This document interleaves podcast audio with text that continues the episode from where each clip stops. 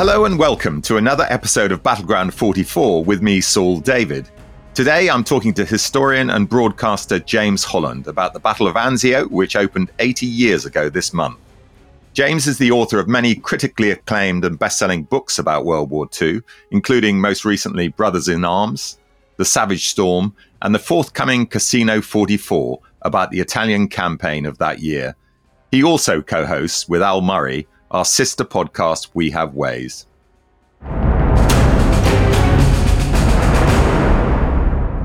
James, welcome to the podcast. Ah, oh, well, it's always a, always a pleasure to see you, as you know. Now, before we talk about the Anzio landings proper, can you give me a quick resume of where the Allies have got to in Italy by the end of nineteen forty-three? Yeah, so they they invade. Um, the first invasion is by Eighth Army, just a two divisions going across the Straits of Messina, which are, you know, sort of tiny little, you know, it's the old Scylla and Charybdis bit from from Homeric fame.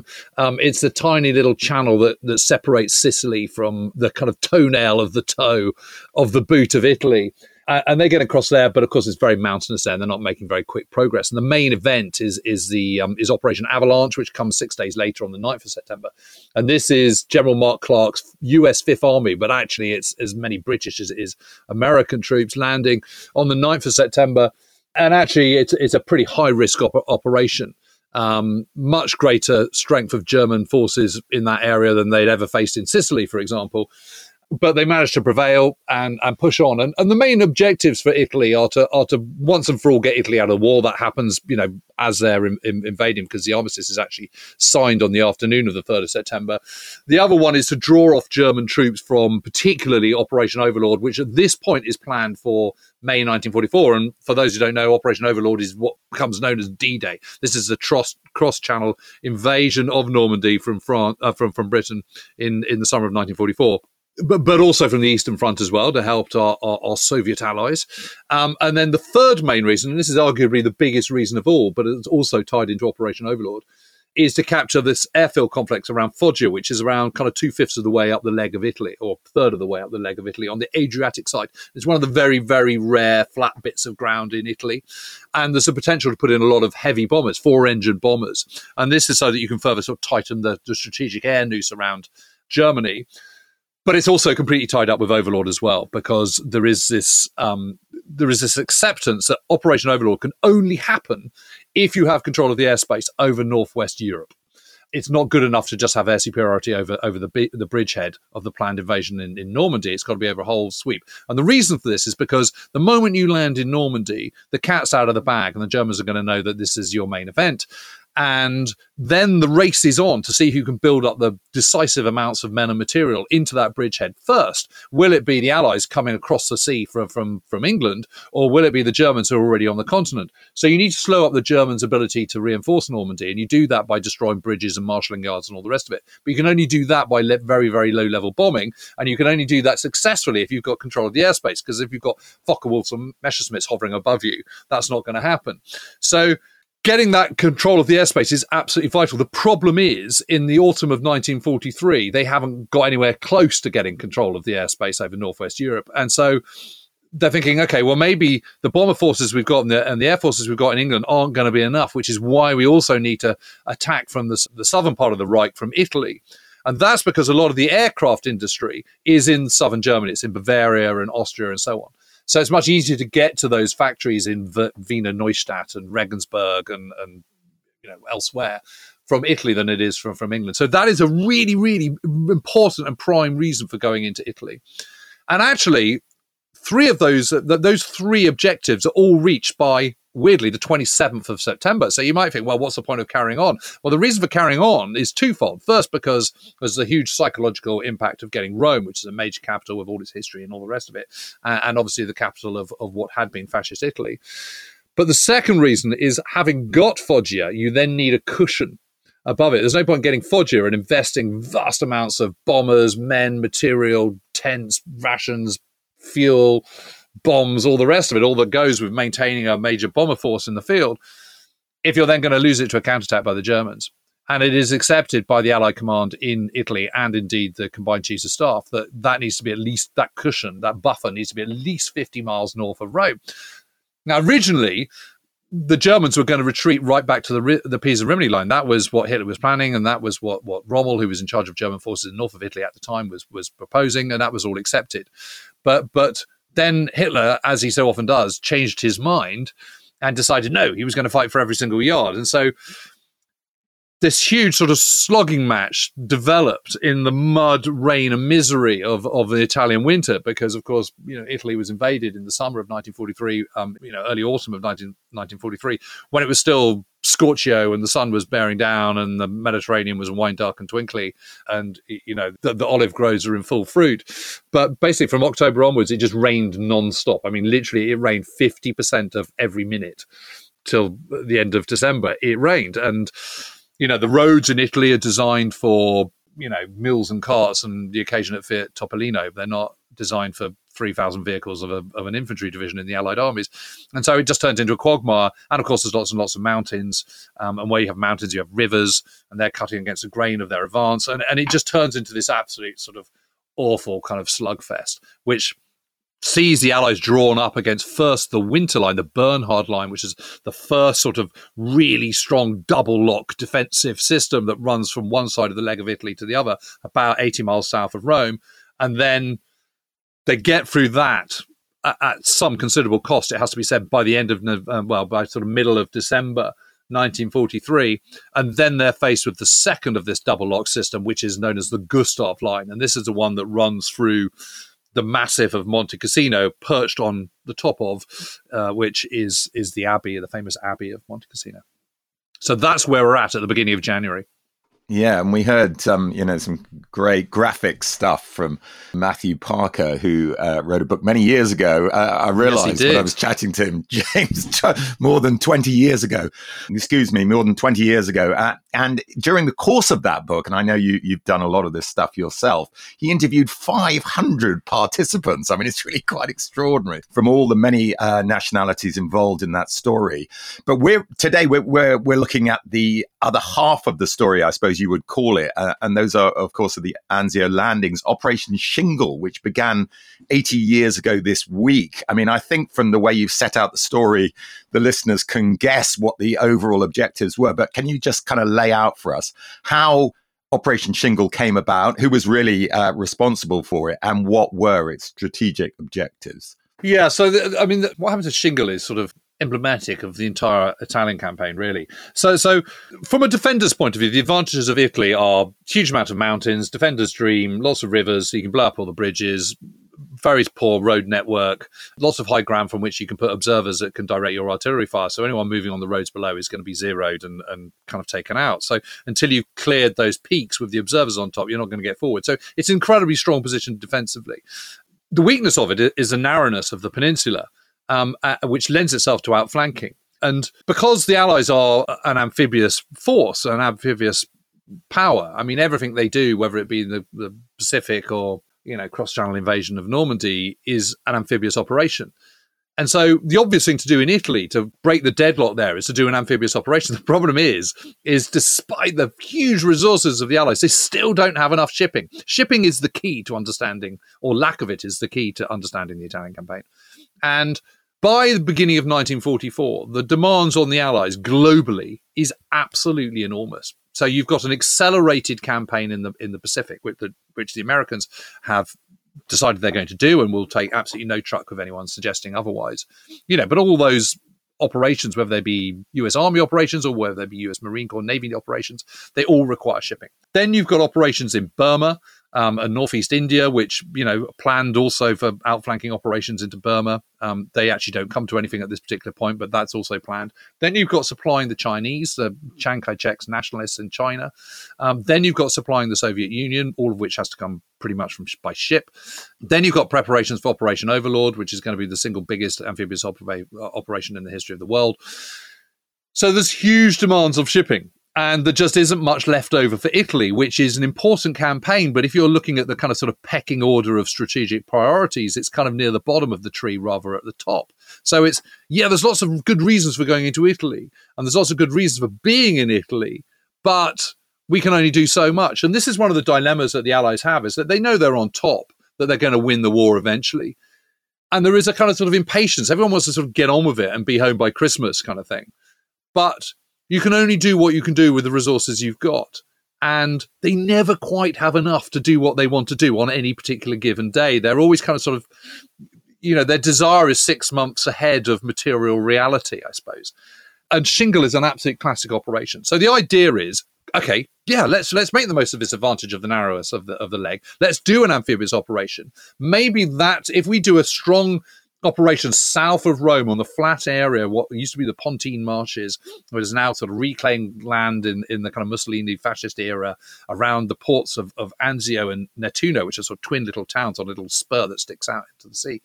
Maybe we can get in there and that will unlock the whole German defense system. Maybe they'll realize they're threatened to their rear. They'll pull back from the what, what seems to be a very, very tough position along the Gustav Line. There's one that goes through the Monte Cassino massif. That will unlock that, and then we'll We'll hasten our, our, our, our way into Rome. The problem is it's mounted very quickly because there's huge amounts of shenanigans going on from when it's first mentioned in the kind of latter end of nineteen forty-three. There's sort of big chat about it. But there's then huge tussles over, over the shipping, the available shipping. And there's different types of shipping. And the most crucial bits of shipping you need in an amphibious operation is a landing ship. And there's all these, you know, incredibly complicated acronyms, sort of L S Is, L C As, L C V Ps, all this kind of stuff. You don't, one doesn't need to kind of worry too much about this. But the key thing is the L S T, the landing ship tank, or L S I, landing ship infantry. These are big beasts. I mean, they're often kind of longer than a destroyer. So they're kind of like one hundred twenty meters long, one hundred twenty yards long. They've got a sort of in, enclosed hull. They can take huge amounts of kit, but they have an incredibly shallow draft and they can be landed on a beach. And then, you know, with the very, very small tides you have in the Mediterranean, they can be then taken off again. Or, or the alternative, you can put out a little sort of temporary floating pontoon that goes straight, straight to the kind of opening mouth of this landing ship. And the trouble is they don't have enough. And, and even the ones that they do have, they have to be returned to go to the U K in preparation for Operation Overlord, which at this point is is been pushed, just been pushed back to June. But they're trying to achieve too much with too little shipping, and that's the problem. There's no shortage of manpower. There's actually no shortage of ordnance and artillery and all the rest of it. It is purely how do you supply this force once it's in? And Shingle just gets caught in a trap of being too much not to, you know, there's enough to kind of make it worth the punt, but there's not enough to guarantee kind of success in the aims of what it's trying to do. And, and I want to be absolutely clear about this. This is nothing to do with General Alexander, who is the commander, or General Clark, who is the Fifth Army commander, whose Sixth Corps is the one that, that gets involved in Shingle. This is higher up the chain. These are decisions that are being made by the combined chiefs of staff in cahoots with Prime Minister, British Prime Minister Winston Churchill, and the President Franklin D. Roosevelt. Okay, you mentioned Sixth Corps. Uh, the commanding general is Major General John P. Lucas. Uh, tell me a little bit about Lucas. Uh, we'll come on to uh, his denouement, I- I'm sure, shortly. But why was he specifically given such a crucial role? Yeah, so Lucas is quite interesting because he's he's a sort of he, he's in his sort of mid fifties, but he but he looks quite a lot older. He's sort of grey haired. He's got little round glasses, little sort of white moustache. Um, so he looks like a sort of wise old man, like a sort of you know an academic literature professor or something. He's been he's been in the Mediterranean quite a long time. He he he goes over as um to sort of keep an eye on Patton when Patton is is appointed Seventh Army Commander for Operation Husky, which is the invasion of Sicily. And he's um, he's on Patton's staff as as Patton's sort of observer, kind of military advisor, kind of right hand man, kind of sort of foil, all those sort of things rolled up into one. It's a kind of slightly slightly vague role, but but but puts him right at the centre of things. And then he's not scheduled to be involved in the Italian campaign at all, but General Dawley, who is the Sixth Army commander for Operation Avalanche, the invasion at, at Salerno, really doesn't cut it. And this is one of the problems that the Americans have is is that. You know, they're only going into battle against against German and Italian forces at that point in November nineteen forty-two on land. And there's then been the Tunisia campaign, which ends in May. Then there's the Sicilian campaign. Then there's the Italian campaign. And, you know, it's by the time you get to September nineteen forty-three, it's only ten months since they first gone into action against the Germans. And there's a huge difference between a general who looks great on paper and has done really well in planning and training back home at kind of, you know, Louisiana maneuvers or something, and the harsh reality of battle. and, and all the demands that frontline combat bring to you, the kind of quick decision making, the, you know, the need for imperturbability, the kind of, you know, the huge decisions that have to be made, which could affect the lives of many young men, et cetera, et cetera. You know, these are, these are weighty, weighty jobs. And Dawley, you know, he looks great on paper, but but actually, when it comes to Operation Avalanche, he's found wanting. You know, he's just not up to it. So Clark gets rid of him pretty quickly, and the next off the peg is is kind of is John Lucas, who comes in and does a really really good job. You know, he's he's he's um you know he's an interesting man. He's he's, he's got a sort of very clear kind of operational understanding, and this is the kind of, you know, the logistics, nuts and bolts of war. He's got a, a clear kind of picture of the over, overall sort of strategic situation and, and aims, and tactically he's he's pretty astute. I mean, he's not the most charismatic, he's not the most dynamic, but he, but he's a very solid, thoughtful, humane, intelligent, considered corps commander. I mean, there, there was nothing particularly wrong with him. You wouldn't say he's outstanding, but you wouldn't say he's particularly wrong either. And and he is considered to be a very sort of safe pair of hands, who's going to be not afraid to use his judgment and his initiative for an operation which is potentially very thorny. And the truth of the matter is, there's only two options, really, for Clark. He can either send in U S two Corps, or he can send in the British ten Corps. Um, but he doesn't want to do that because they're Brits, and there's a sort of slight kind of, there's a sort of mild sort of lost in translation, sort of cultural translation that goes on. You know, it's for something that's as potentially thorny and, you know, for, um, um, as and dislocated as something like the Anzio operation. You know, you probably want want your own men that you you know a bit better. Even though, having said that, in Sixth Corps, there is a British division, of course, uh, which is the, the, the first Infantry Division. And the alternative is Geoffrey Keyes, who is in Two Corps, and Two Corps are already kind of engaged on the on the Gustav Line, or approaching the Gustav Line at, at, at the time of the Shingle invasion. So there's no real other option other than Lucas to go in. But it's not, you know, Clark is not sending him in with any kind of sense of this is all going to go pear-shaped or anything. I mean, you know, they're reasonably optimistic. I mean, I think there is a general general belief that this potentially a bit of a long shot, but it might just work. And if it just works, then it's worth worth the punt. Of course, um, Clark and, and everyone else can't have known this at the time, but Lucas obviously wasn't himself entirely convinced it was going to work, given that he writes in his diary shortly before, "They will end up putting me ashore with inadequate forces and get me in a serious jam. Then who will get the blame?" And he also goes on to say it has a strong odour of Gallipoli, and apparently the same amateur still on the coach's bench, which of course is a reference to, as we know, Churchill, who was a great proponent of Anzio. So did you get that sense that this is just him letting off a little bit of steam, or was he genuinely worried even before it begins? Yeah, I mean, I, you know, the, the problem is of all these oper- of all these operations is the enemy has a vote in this, and you don't, you know, you can't second guess what they're going to do. But but there are two German armies in Italy at this point. There's the tenth Army, which is engaged with the fifth and eighth Army along the along the Gustav Line, which runs the stretch of of Italy about kind of, you know, sixty-five, seventy miles south of Rome. And then there is the fourteenth Army, which is in the kind of center of, of the peninsula and is there for just the kind of am- amphibious operation that, that the Allies might mount and which the Germans fear they'll mount.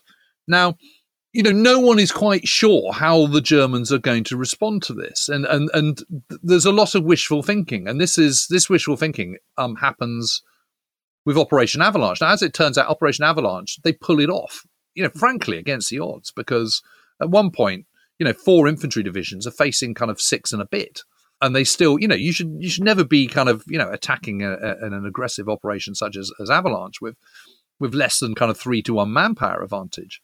Now they're kind of, you know, they have the force multiplier in in kind of offshore naval guns and and, and the air forces and stuff, but even so, it's a really really high risk operation at a time where the Allies have kind of worked out that high risk is not really their modus operandi, that a much more sensible way of doing things is to build up overwhelming strength and then attack when you know that, you you know, it might take a bit of a tough time, but you can't, you, you're, you're not going to, you're not going to actually lose and lose ground. But the whole Italian campaign is, is always done on a, on a, on a wing and a prayer and wishful thinking, because as, as I was saying earlier on, you know, there's good, re- there's very, very good strategic reasons for being in Italy, you know, which are inarguable, but there isn't the shipping to guarantee the kind of levels of quick success that the Allies are, are hoping for. And so at that point, it's it's a punt. And, you know, you're more likely to take a punt on a, on a lower priority theatre than you are on your main one. So everything is being front-loaded for Operation Overlord. I've, I, I refer to it as the tyranny of Overlord. You know, the tyranny of Overlord being the kind of primary theatre and the primary aim and primary strategic goal operation for the for the Allies against Nazi Germany by this stage of the war dominates every decision that is made in Italy, and, and it's inescapable. And and it's like all these things. It's it's you know in in a, in a cricket match, you know, you, you're you're running into bowl and you're thinking, God, this guy's going to go. He might take me to the cleaners. but but but equally, as you're batting, you're going, God, I feel really nervous. I hope I don't cock it up. So you know, you're always tending to look at things from your own perspective, and from Lucas's point of view, he's been given a very, very tough roll of the dice. There's, there's no going away. I mean, he knows it. But, you know, it's war. They never have what they want. They never have, as, I mean, they, you know, when it even comes to D-Day and over Operation Overlord, they, you know, they originally want six beaches, not five. You know, there's Band Beach on the other side of the, of the River Orne. And, you know, they don't get that because they haven't got enough shipping even for Overlord. You know, there's never enough. They always want more. And and I suppose the decisions are such that, that Overlord is so important that you have to make tough decisions um, and risky decisions in a in a lesser priority theatre. And that is the truth of the situation in, in Italy.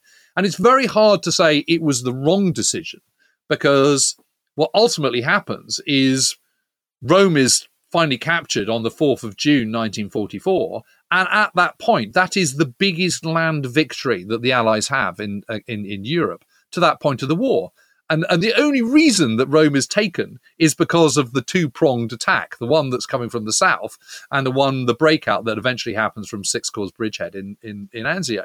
So it's not really a question of was it the right decision or was it the wrong decision? It was a decision that was made for the best reasons, with inadequate forces, on a wing and a prayer and a bit of a hope, but you have to take risk in a time of war. And what's the alternative? The alternative is just getting bogged down on the Gustav Line and never getting anywhere.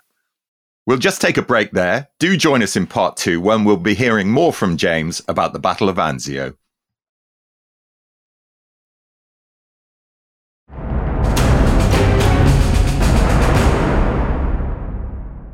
Okay, let's move on to the actual landings themselves. twenty-second of January nineteen forty-four. They, they for, for a while, things go pretty well, don't they? Or at least they do at the beginning. They achieve complete surprise. By midnight, thirty-six thousand soldiers, three thousand two hundred vehicles have been put ashore.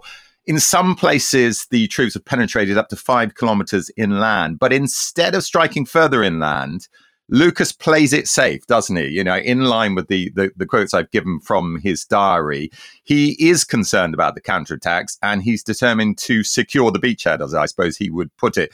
Churchill writes later, I had hoped we were hurling a wildcat into the shore, but all we got was a stranded whale. So why was he so hesitant to move further? And, and was this, in your view, a mistake or not?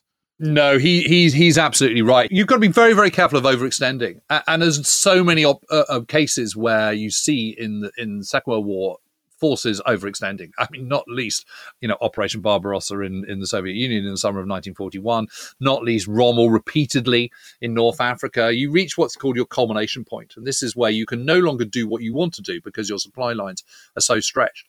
The problem hanging over them is the, you know, what they've said is, you can have these landing ships for up until a certain date in early February, but you can't have them any longer than that. So everything that's going to be supplied to you will be supplied to you by that time, by the, using those landing ships. So whatever you've got to got, want to land on, on, you know, you want to try and secure the ports of uh, Nettuno and Anzio itself, but they can't take big ships anyway, uh, and they're pretty badly bashed about. But but hopefully you can use those. But in terms of landing ships coming onto the beaches, they're going to be taken away from you at the beginning of February. So whatever you have has to come in then.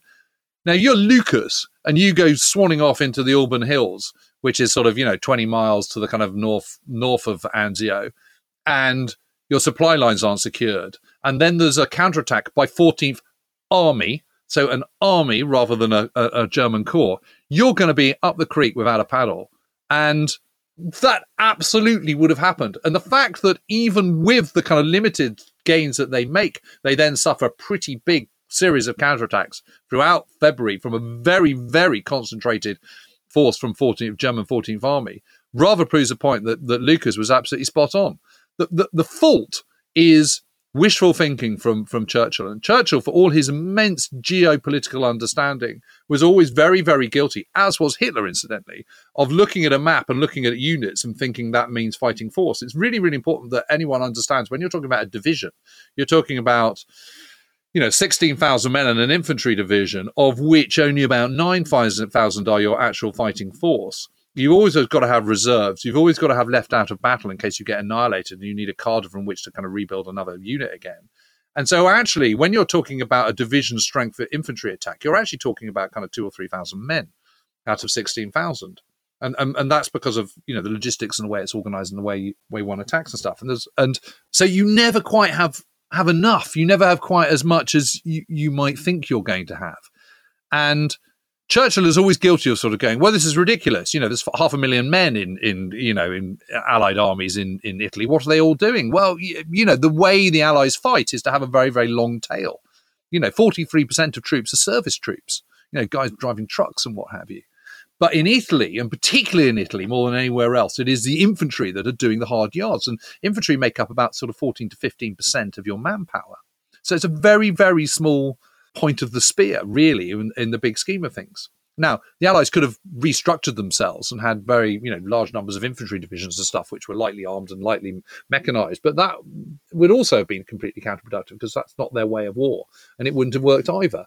And it would have been much more costly in terms of, of lives and all the rest of it. You know, what, what everyone's trying to do is win as quickly as possible for as few casualties as possible. And Churchill, in his, you know, in Downing Street or in his war rooms or whatever, is, is just actually not best place to make these calls. And and here, and, and Churchill, you know, and I'm I'm sort of rather guilty of this myself. You know, you always kind of think, well, I, I want to get to, you know, this is this is what I'm going to do. Let's just say we're going to do it and then work out the problems afterwards. You know, because we've made the decision, so therefore you'll have to work through these these difficulties. And and Churchill was really guilty of that. I mean, he does that with, you know, the Mulberry Harbours, for example. You know, he famously says, says don't argue the matter, the, the the problems will argue for themselves, but but let's make sure we do it. So everyone then sort of goes, oh my god, you know, how are we going to do this? And um and so it's it's it's a sort of dislocation, a disconnect between the harsh realities of combat at the front in Italy in winter and wishful thinking and kind of statistics on a on a data sheet back in Washington or or, or back in London. And one has to remember that we are in January nineteen forty-four, and the winters during the Second World War were absolutely brutal. They were throughout the nineteen forties. I mean, nineteen forty-seven was one of the worst winters on record ever um, over Europe. But they were in Italy too, and it was absolutely brutal, this sort of endless rain. It actually kind of sort of brightened up a bit in, in January. It wasn't quite so much rain as there had been. But the Allies are kind of fair weather fighters, really. You know, the way they're constructed with this sort of incredibly kind of sort of mechanized heavy front-loaded with mechanization, technology, aircraft, guns, firepower, so that your numbers of infantry can be kept at kind of sort of fourteen percent. That's great in summer when the kind of cli- you know the skies are clear and you can bring all your your aircraft to bear, and when you can and e- easily maneuver your artillery left, right, and center with trucks and what have you. But it's very, very difficult in winter when there's ten ten's cloud and your air power can't operate and your trucks and your guns and everything are getting stuck in the mud. You know, that that's a problem. And suddenly it's down to those fourteen percent infantry and a whole load of mules. Well, you know, that's not how it was supposed to be. I mean, you know, the Allies are supposed to be these kind of sort of, you know, using mechanization and, and innovation and technology to their advantage. And they're, you know, making the most of their huge global reach. Last thing they want, they're expecting is, is to be slogging it through Europe with a bunch of mule skinners. I mean, that's ridiculous. But that's, that is the pressure of time. You know, and, and it's the pressure, the tyranny of Overlord again coming into bear. But, you know, because the most obvious thing to do is to just keep the pressure on the Gustav Line coming away, you know, fire lots of guns so that there's no chance of the Germans ever getting anywhere. And let's not worry about, about Rome too much. Keep the pressure on, keep the initiative on, but but just hold fire until the weather uh, improves. But but they've decided that they've got to get to Rome. They've got to have this buffer north of Rome. And, and because of the air power uh, Foggia, and that goes again back to the tyranny of Overlord. So those decisions are away from Italy. So one cannot blame the army commanders and the, and the and the Allied army commanders, you know, like Alexander. You can't blame them for the failures in Italy, I don't think. It's interesting talking to Matthew. I mean, he described Anzio as the tail wagging the dog. And yes, and he's very much a sort of lions led by donkeys kind of approach. He is a little bit. Um, just for the sake of balance, I should point out that, uh, of course, as the listeners will well know, there's a lot of uh, disagreement among historians about Lucas's actions. Uh, Keegan said something quite interesting. He said, had Lucas risked rushing, that's John Keegan, of course, the late John Keegan, had Lucas risk, risked rushing at Rome the first day, his spearheads would probably have arrived, though they would have soon been crushed, which is the point you made. Nevertheless, he might have staked out claims well inland. His, but what he ultimately did, said Keegan, was uh, achieving the worst of both worlds, which is exposing his forces to risk without imposing any on the enemy. Well, I think that's well, I think that's really harsh. I mean, I, d- I don't agree with that at all. I thought you might. Well, because because I mean, what happens in the course of February is that the Germans Germans chuck everything at it. I mean, you know, it is. Yeah. You know, Hitler. Hitler is is is incensed. He makes it absolutely clear that he's not prepared to kind of put up with this anymore. This the, the, this carbuncle has to be kind of kicked back into the sea, and they fail. They they don't do it. They they chuck vast amounts of men and material into this. It it, it utterly, completely fails, albeit to great cost to Sixth Corps. But Sixth Corps prevail, and when Sixth Corps then finally do break out, fourteenth Army is pretty much destroyed. I mean. Well, that's only kind of four months later. Yeah. Well, we'll, we'll come on to that in a minute. Let, let's um, give us a little bit of a sense of, you already have, but a, a tiny little bit more detail on the German attempts to reduce the beachhead. How close do they actually come to throwing everyone into the sea? Uh, I don't think they get that close. I, I mean, there's some pretty furious fighting. So so what happens is, is, is British first Division gets all the way up to Campiglione um, Station, which is quite a long way to the north, and, and they take up this little place called called known as the Factory. It's actually a kind of Mussolini new town called Aprilia, and they get all the way up there. Then the Germans start arriving in kind of numbers, and and they counterattack pretty quickly. At the same time, the Americans, the U S Army Rangers, which have uh, the Ranger Force, which has come in, in in some strength in kind of three battalions, I, I remember rightly, um, they attack towards Cisterna, which is kind of sort of um, due kind of east of of Anzio and Nettuno. And they get trapped. They, they, you know, the Germans are waiting for them. They basically, the whole lot get put in a bag. I mean, hardly any get out. It's an absolute catastrophe for the Ranger Force. But the Germans then sort of counterattack again, and it's pretty furious fighting. And then they, and, and it all gets pretty hairy. But but again, the British and the Americans manage to hold them. And then there's the big concerted effort, which is Operation Fishfang, uh, which is launched in the kind of third week of February. And that is pretty, pretty hairy, it has to be said. And it's a combination of the forty-fifth Thunderbirds um, and the British first Division, which is badly decimated. I mean, first Division is really... And, you know, when one is thinking about the horrors of Anzio and all these sort of Roger Waters and his father and all that kind of stuff, th- th- this is all this period. And it's, it's it's a very difficult bit of terrain. You've got this sort of weird... You know, it's, lots of, it's completely flat, completely bare. There's absolutely nothing there. I mean, Aprilia, known as the Factory, looks like a factory. It is actually a, you know, this embryonic small town, sort of new town, but it but it's it's very kind of underpopulated. Just north of this straight road, there is this this area known as the Waddies, which is this sort of weird kind of feature of little sort of low-level sort of buffs, bluffs and, and, and cliffs and little sort of dried up rivers and things, which is why it's known as a waddy, which is a sort of, you know, name for a North African dried riverbed. riverbed. And it's pretty sort of vicious fighting. But the Allies do prevail, and, and they prevail because of the doggedness of the infantry that sort of digs in and superior artillery to, to anything that the Germans have. But the Germans throw a huge amount at it. And, you know, it's very easy to be damning about, about Anzio. But what you can't fault is is the stoic defence of, of Sixth Corps, and what you also can't you can't really deny is is that the German counteroffensive, in which a huge number of kind of eggs are put into one basket and hurled at it, is a failure. I mean, it just is. You know, it's a disaster for the Germans. With the full weight of fourteenth Army there, they should have been able to kick one corps back into the sea, and they don't.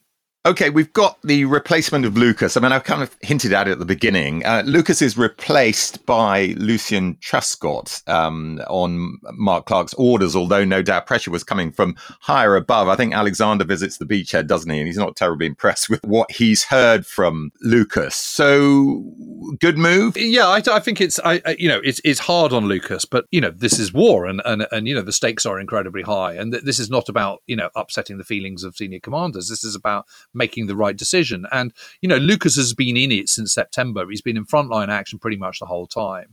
in very, very difficult conditions. And, you know, fighter pilots get a six-month tour in the Mediterranean. You know, I, I think one needs to kind of see it much more in that sort of light, really. I, I don't think it's a, you know, he is tired, he is exhausted. He's been living underground in, in Nettuno for kind of six weeks, you know, what, for a month or something. And he's just a bit run out of ideas, and it just needs a kind of fresh take. And and, and also, I think it's really important that once your senior command sort of starts sort of going, oh, is this the right person? You know, not sure he's quite up to it. You know, John's looking a bit tired, you know, sort of dark lines under the eyes and all the rest of it. Once you start having doubts about your subordinate commanders, they've got to go. You know, it's just, it's just, so it's it's hard, but probably fair. You know, and Truscott is a, you know, he's a he's a little ball of energy and a little ball of fire, and and he's a different, you know, it's interesting. You look at Truscott, he always has this white neckerchief, he has cavalry breeches and, and boots. He always wears his sort of, you know, his, his helmet and sunglasses and stuff, and, and he wears a leather kind of flight jacket. You know, a lot of these American commanders really go for their look. You know, they like, it's a very kind of very kind of studied, and and there's a certain sort of chutzpah about about Truscott. I mean, Truscott is is an exceptional combat commander.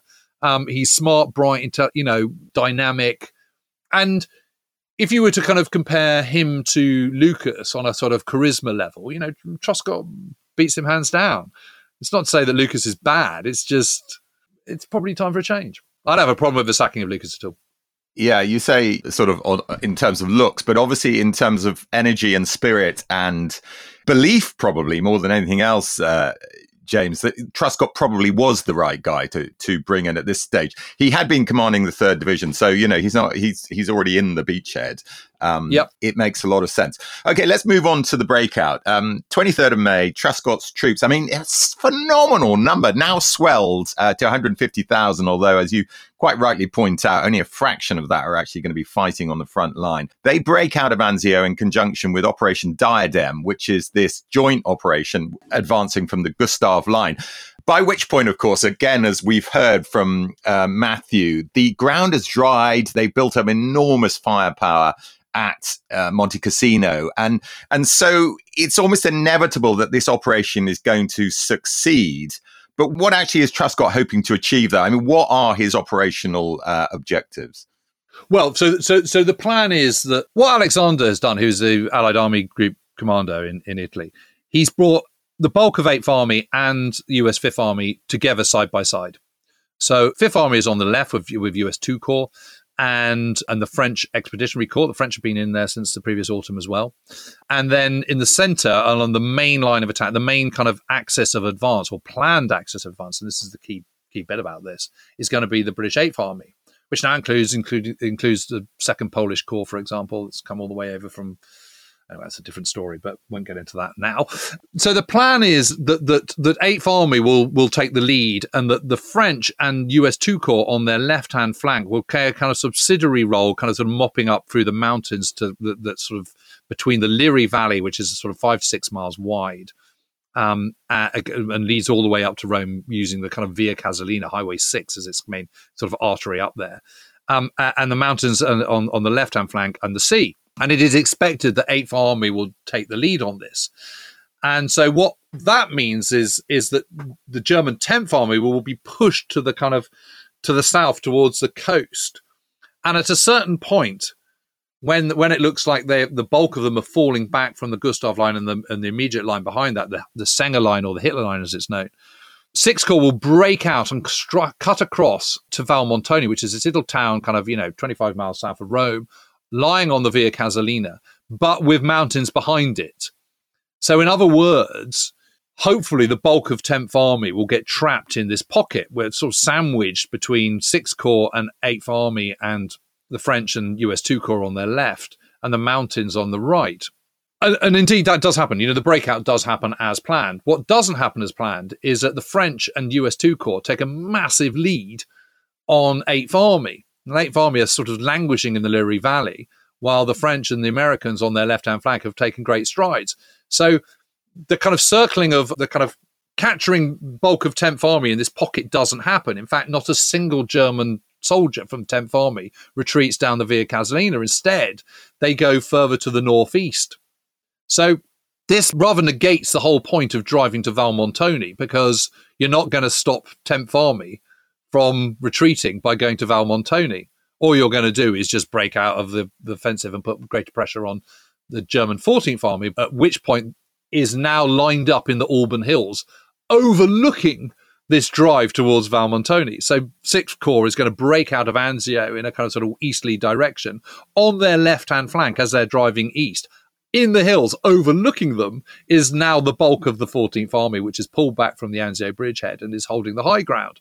And that's a big problem if you're Sixth Corps.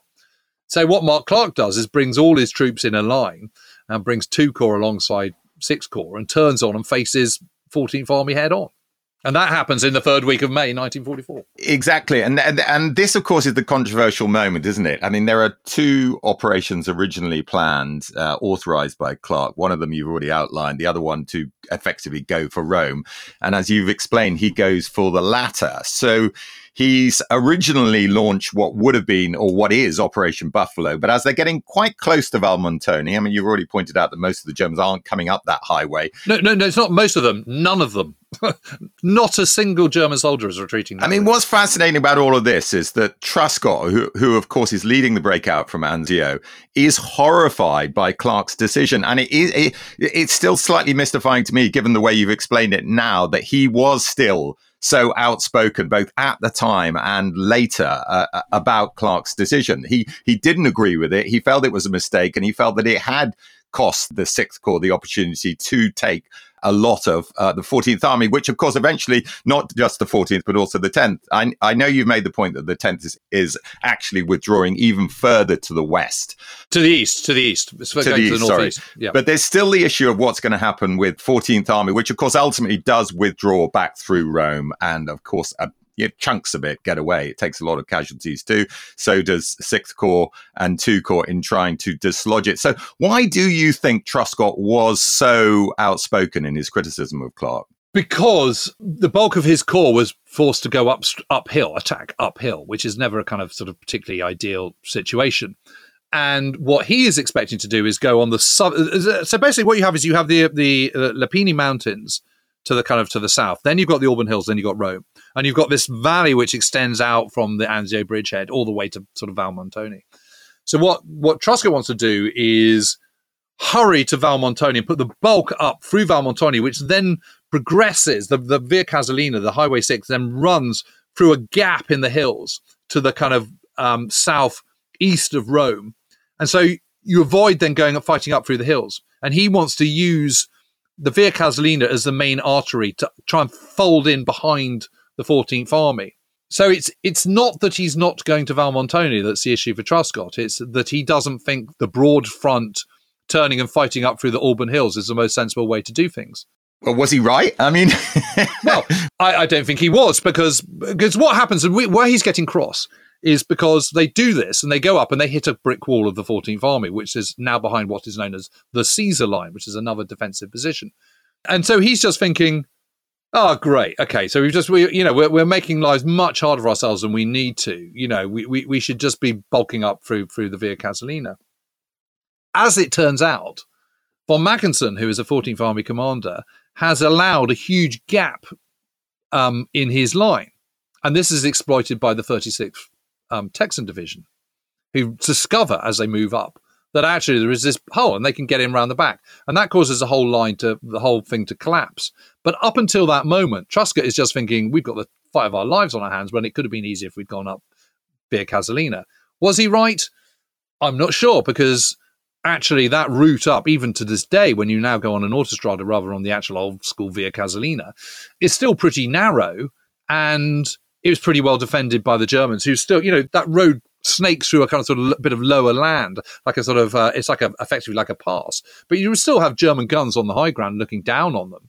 And so instead of going across one flank, you're effectively got two flanks, because the road, you're going due east, and then you've got to kind of go northwest. And you're overlooked by hills the whole time that you're making that route. So that's what that's all about. But it's been misinterpreted as Clark wanted the glory of getting to Rome quickly and, to, you know, smashing fourteenth Army. So he's, you know, he he didn't, um, you know, he refused to to destroy tenth Army as instructed by Alexander. That, you know, that is just simply not true and not the case. Yeah, I mean, what's interesting about the, the way you've set it out is that that it, it seems like a sort of a fairly logical operational decision by Clark, but of course there was the alternative, which you which you've also described, which which Truscott advised, and we'll never know whether that would have been a, a better alternative. But there is also no question, as we know from what he's he wrote about at the time and has written about since, that he did want the honour of capturing Rome first. I mean, he was incredibly prescriptive about not allowing any Brits in anywhere near the capital no, no, city. No, no, no. Again, again, that needs qualification as well. It's not that he's not allowing Brits in. He's not allowing Brits of, of Eighth Army. And he's been yeah. promised this. And this is this is incredibly important for...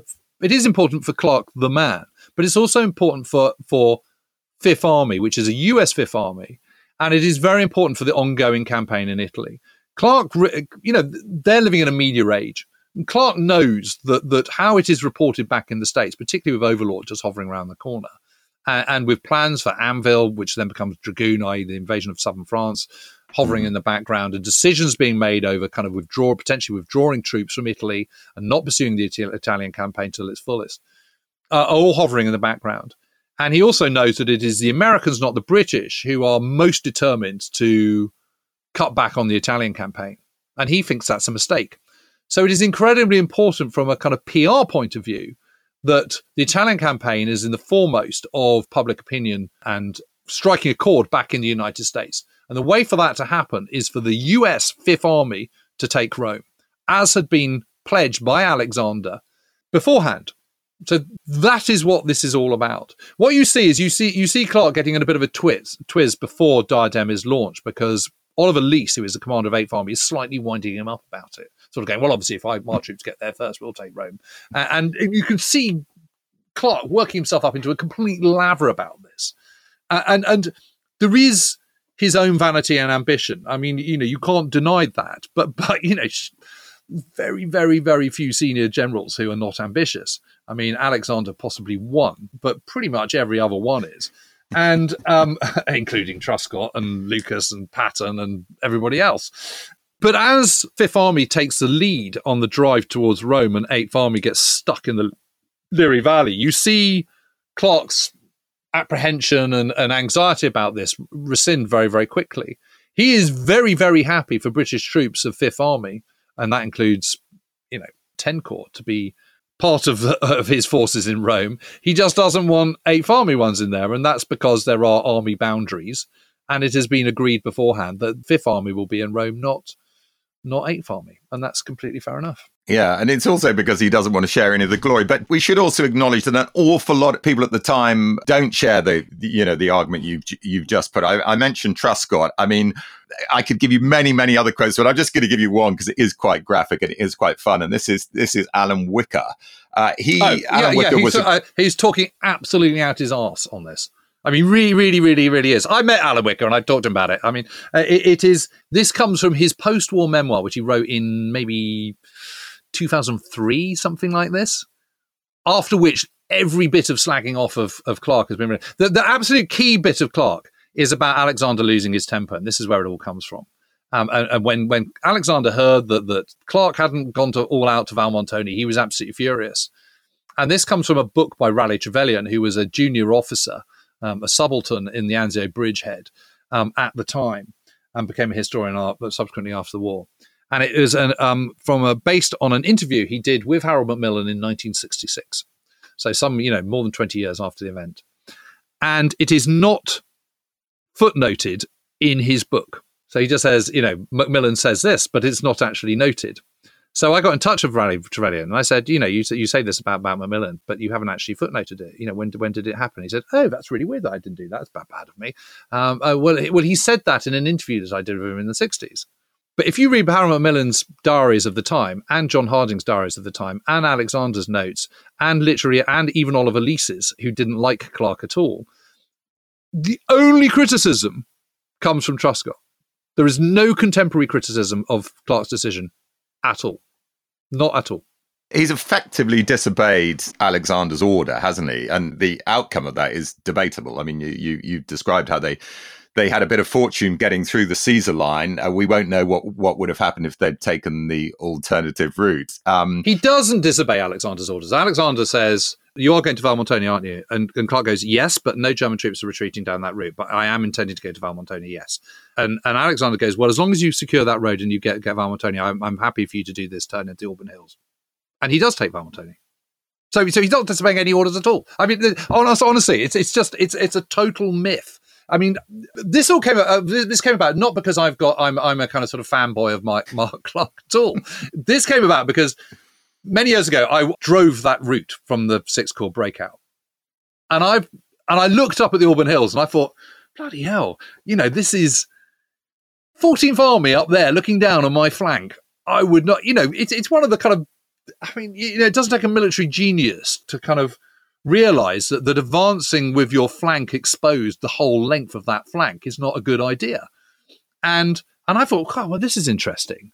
And I started feeling a bit more sympathetic to, to, to Clark's decision. And I thought, well, it's such a hot potato. Where has this all come from?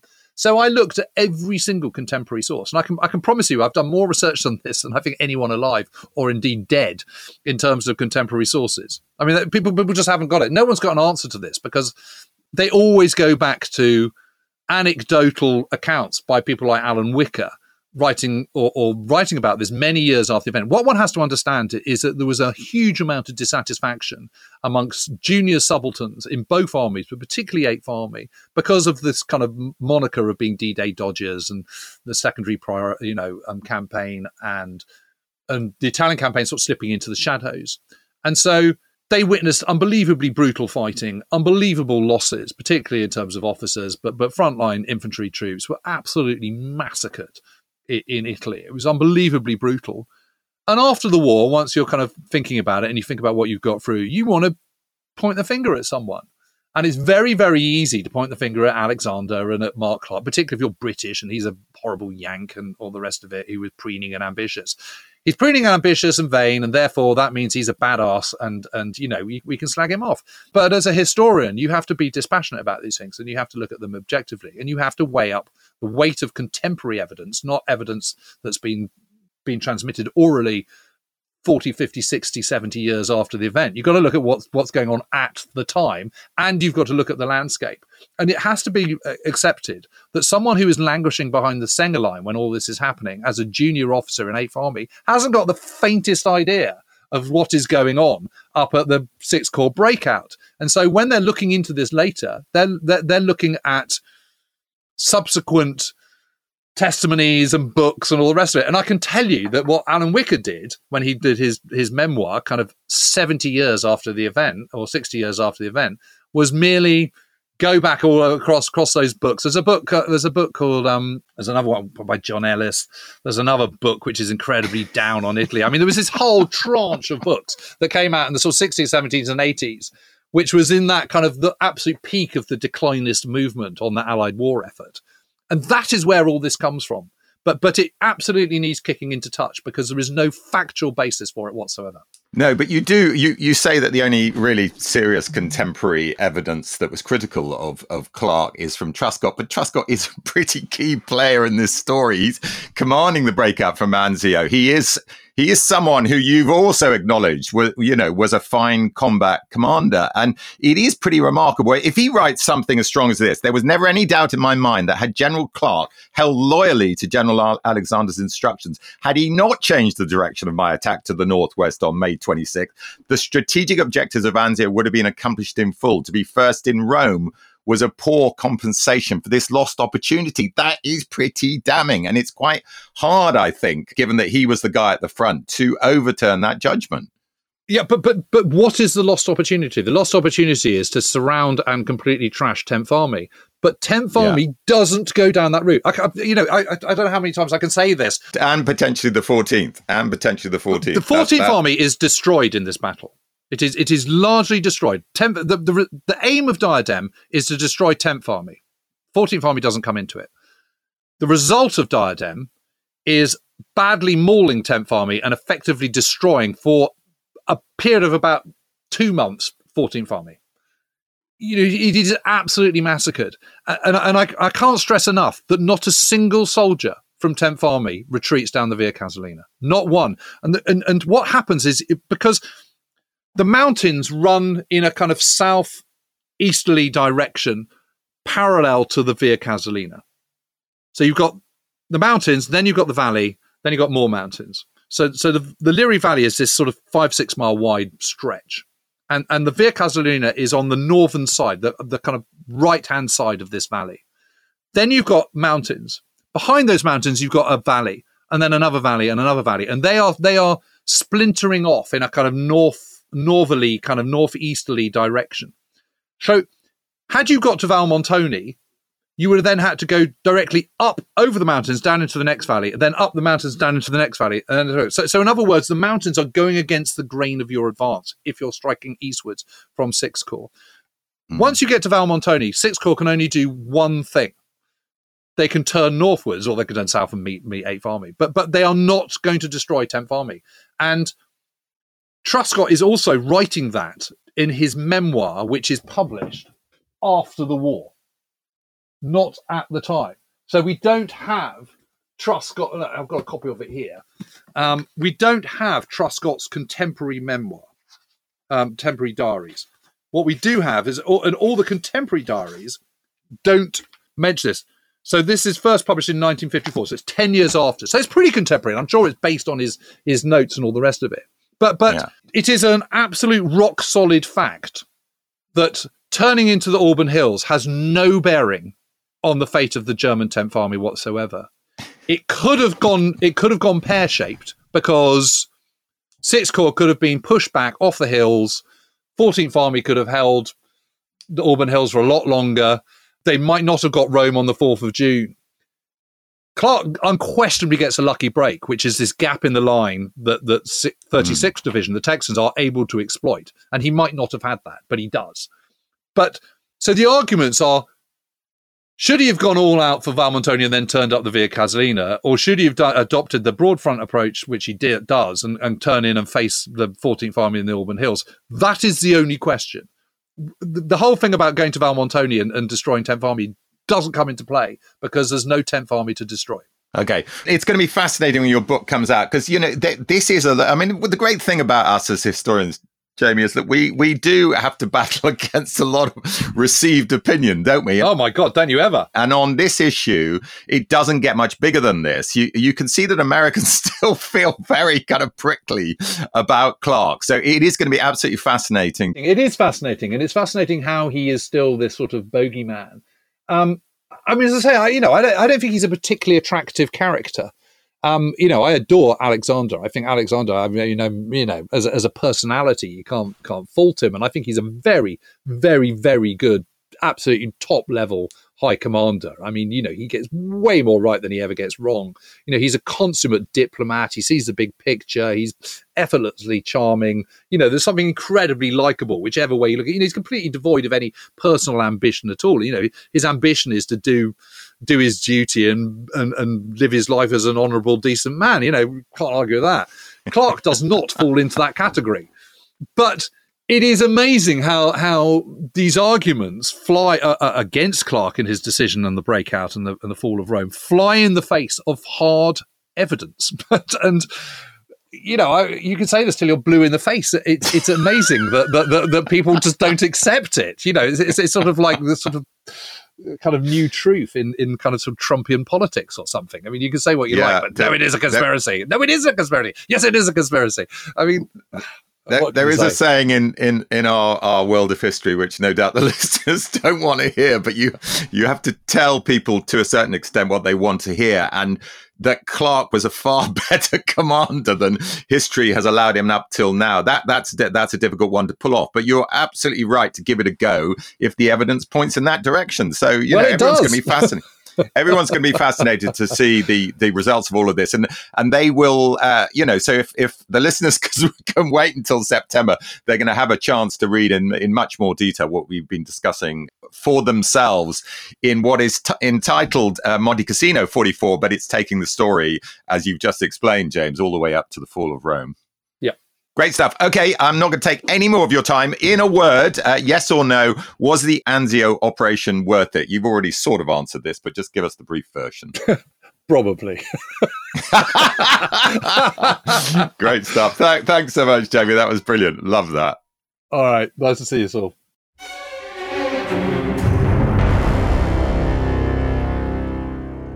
Well, that was a fascinating chat, wasn't it? Got a little bit heated towards the end, but, you know, we'll have to read James's book to get the final detail of his defense of Clark. Uh, but it's all fascinating stuff, isn't it? Do keep the questions coming in for Battleground forty-four to our email address, podbattleground at gmail dot com. And do join us on Friday when Patrick will be back and we'll be discussing the latest news from Ukraine, Gaza, and answering listeners' questions. Goodbye.